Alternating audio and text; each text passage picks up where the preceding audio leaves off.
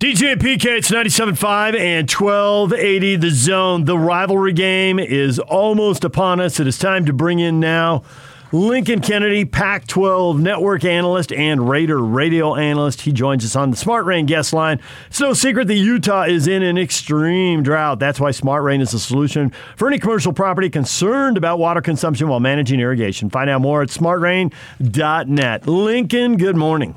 Good morning, gentlemen. How are you today? Good. I want to flash back to your playing days. You're at Washington, and obviously got the in-state game with Washington State, but the Oregon game also has turned into a pretty good rivalry. Maybe it wasn't such a good rivalry when you played. But I'm just curious, in these rivalry situations, do you find that it hypes it up, it makes the football better, or do you find sometimes there's too much adrenaline for guys at certain positions, and it can wreck a game a little bit?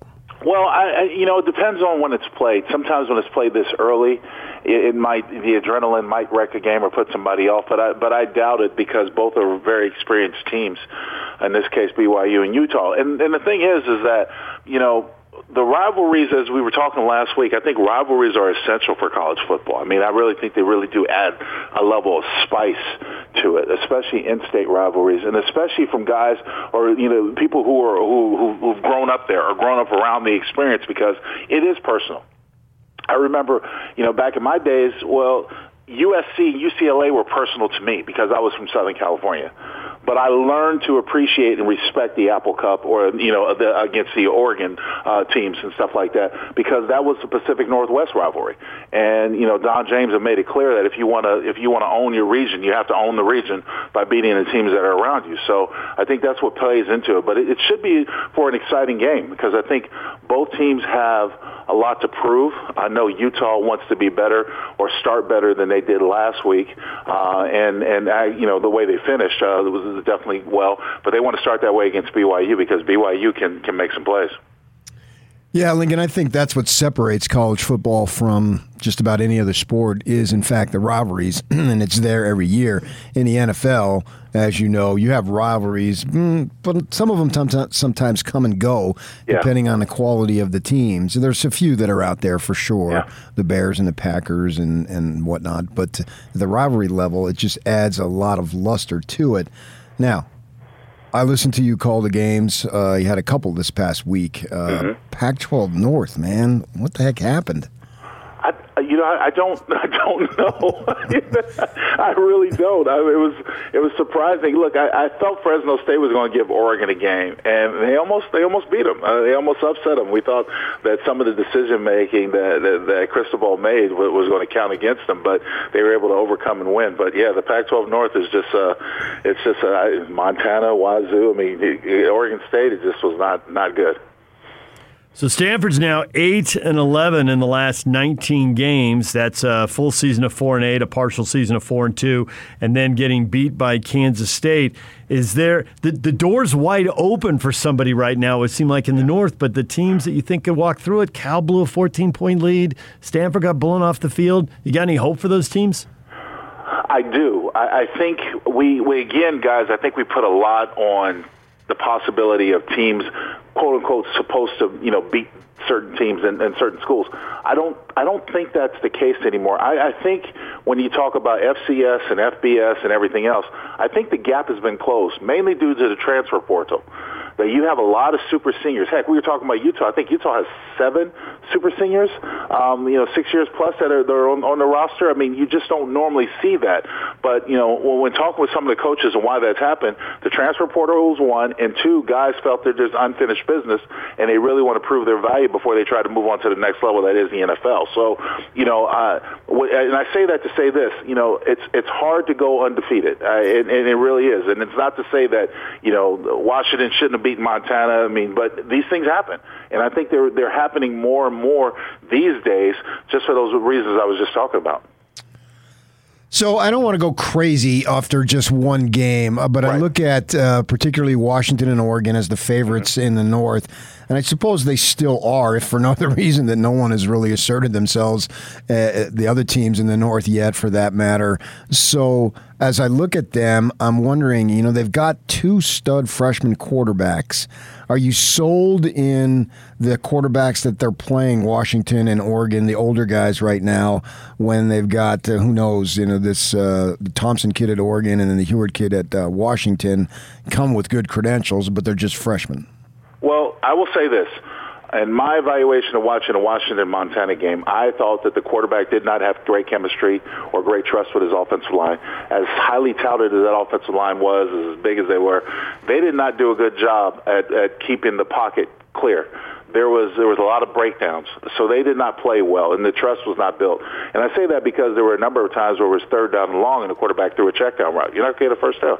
If you don't stretch the field, you're not going to get a first down. So I don't think there's a great deal of trust. But with that being said, it is game one, and we're coming off of an unprecedented year where COVID, where you just had so many intangibles where, you know, you didn't play or, you know, they couldn't even go to the Pac-12 championship because they had COVID restrictions and everything else. So there's a lot to be sort of gained in the next couple of weeks. And we'll see what they're truly made of. But to answer your question, I think that if you're Coach Lake and you're evaluating where your team should be and where it goes, you have to look at the quarterback position really well, because if you're not able to run the ball successful and you're having trouble throwing the ball, it might be a change of quarterback necessary. So UCLA beats LSU. Do you think that says more about LSU and they are going to struggle again, or says more about UCLA? Chip Kelly's finally got it going after 5 straight losing seasons. I'm going to choose the latter because I think it bodes well for the Pac-12 as a conference as a whole that UCLA was able to take care of business against LSU. Now, the way things are going to come out this weekend, I'm hoping that Thibodeau plays for, you know, Oregon when they go back to Ohio State, because they desperately need him. They could not get any pressure on Fresno State generated without him in the game. So they definitely need him. And Washington versus Michigan is going to be a big one. The thing is that we're in a position, guys, where we're fighting for respect as a conference. And the only way we're going to get respect is to beat teams. And it doesn't matter who they are or where they are. The fact is that you see the title headline, UCLA beats LSU.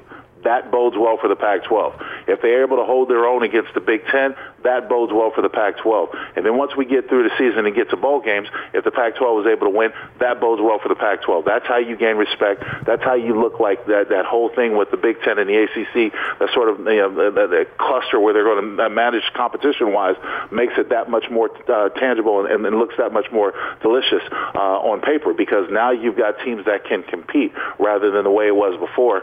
It just seemed like the Pac-12 was outdone. The biggest thing for me as far as intrigue and interest for Utah, as you were calling that game the other night, was the running back position, because as you know as well as anyone, they've had great offensive linemen, they've had a great running back, they almost always have a 1,000-yard back, so they ran 4 guys out there, and this Thomas kid was somewhat of a surprise to us, but as we were covering training camp in August, you kept hearing people talk about him as I would go up there, and I got the idea, all right, they keep talking about it. I'm not the smartest guy in the world, but if you keep bringing the guy up, there's probably something there. I watched him. I was impressed. Do you think he's a lead back, or do you think he's a 1,000-yard back? I think he's a lead back. I think they're going to be running back by committee. The fact is that Utah has a number of options, but running between the tackles is where the bread and butter pays, mainly because they have such that big offensive line, and they lean on people. And if you watch the progression of that game, as it got later in the game, you know, there was times where Weber State were just trying to arm tackle guys in the backs like Thompson and other ones, and it wasn't happening. And he's just too powerful inside. So I do think that he's a lead back, and I think it's, you know, he's got some promising things. They might very well have, if they keep the way they've done, they might have, well, at least close to 1,000-yard rushers. That's how much they're going to run the football this year. You were an offensive lineman. How many NFL guys do you think the Utes might have there on the O-line? Oh, I know of. Well, Scott, the center, definitely is one. I think he has potential playing the next level. Maybe 2 right now. So Nick Ford for sure, and then we'll see on the other guys. Yeah. Okay.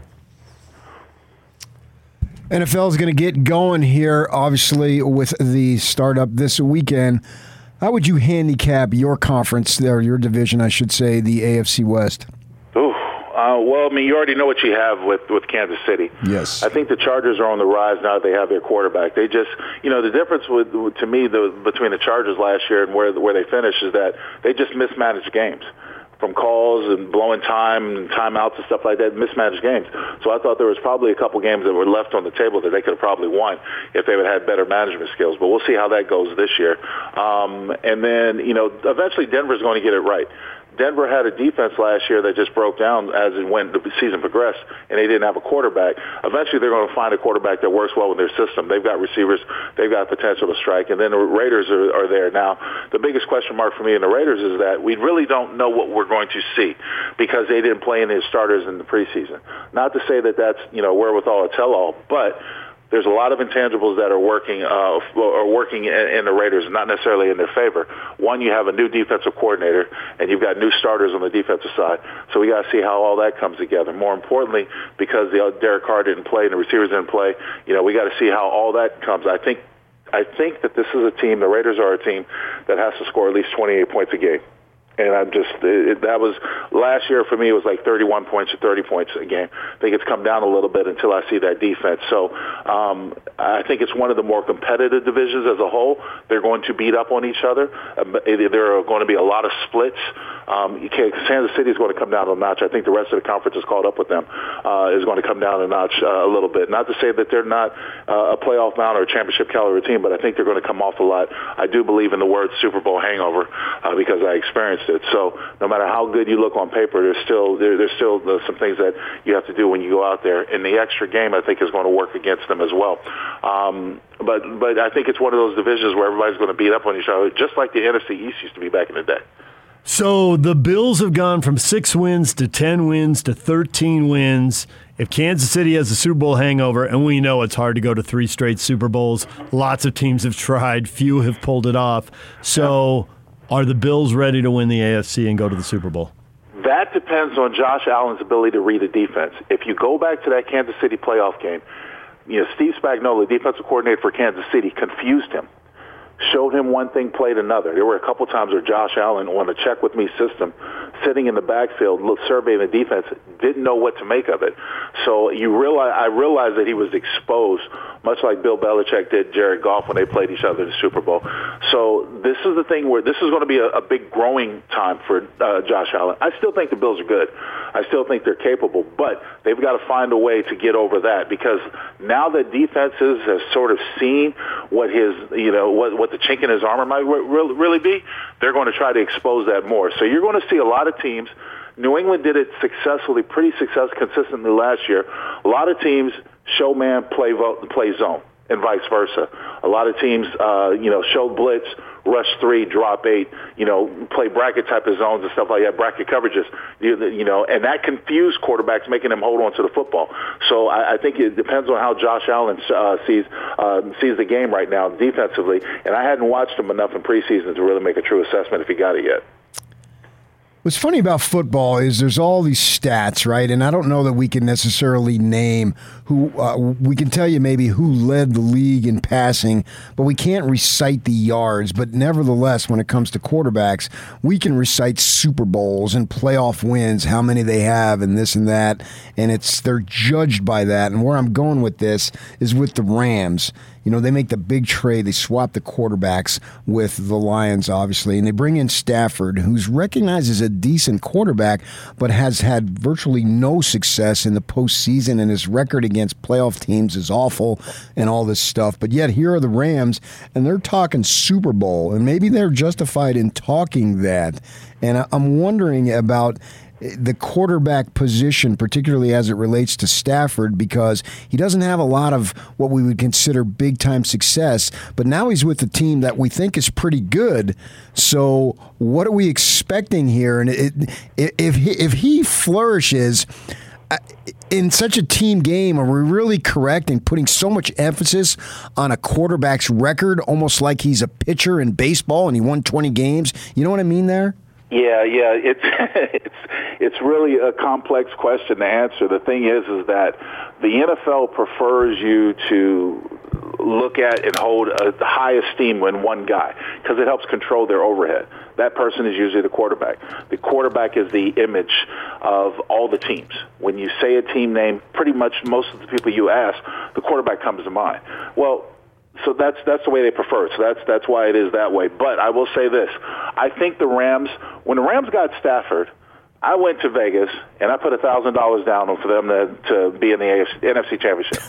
I said they're going to be in the NFC Championship. I thought that they were a quarterback away. With that defense, of course, at the time they had Cam Akers, they had a running game and stuff like that.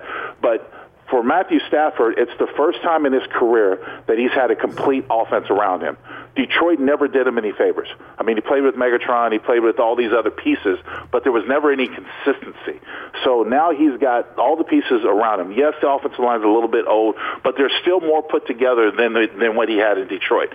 And honestly, on the defensive side, that is the game changer. When you have Aaron Donald and you have guys like Jalen Ramsey, those are game changers, and those are guys that are going to keep things close. Now, the difficulty for the Rams is that they're playing in a division that I think the 49ers are a quarterback away, consistent quarterback play away from making a championship run. You know what Seattle has done. They've only won, on average, 9 games for the past 10 decades. And then you still have the troublesome Cardinals, which I don't think is going – I still think they're going to finish last in the division, but they can make some noise. With that being said, the NFC is tight. The NFC is packed. You've got the Bucks. You've got I still think the Packers are going to be good. Who knows what the Saints are going to do? I mean, these are teams that have got defenses and got other pieces. So if Stafford goes and he wins, it's just a testament to what some people probably regard as a Hall of Fame caliber career with the numbers that he put up, but never winning the Super Bowl, never getting close. There is a lot that's put on the ring status, and I think it's unfair in many respects. Guys just not that good if he won a Super Bowl or didn't win a Super Bowl or didn't win multiple Super Bowls, or for the fact that this guy did win multiple Super Bowls, but like what's all the rest of the team?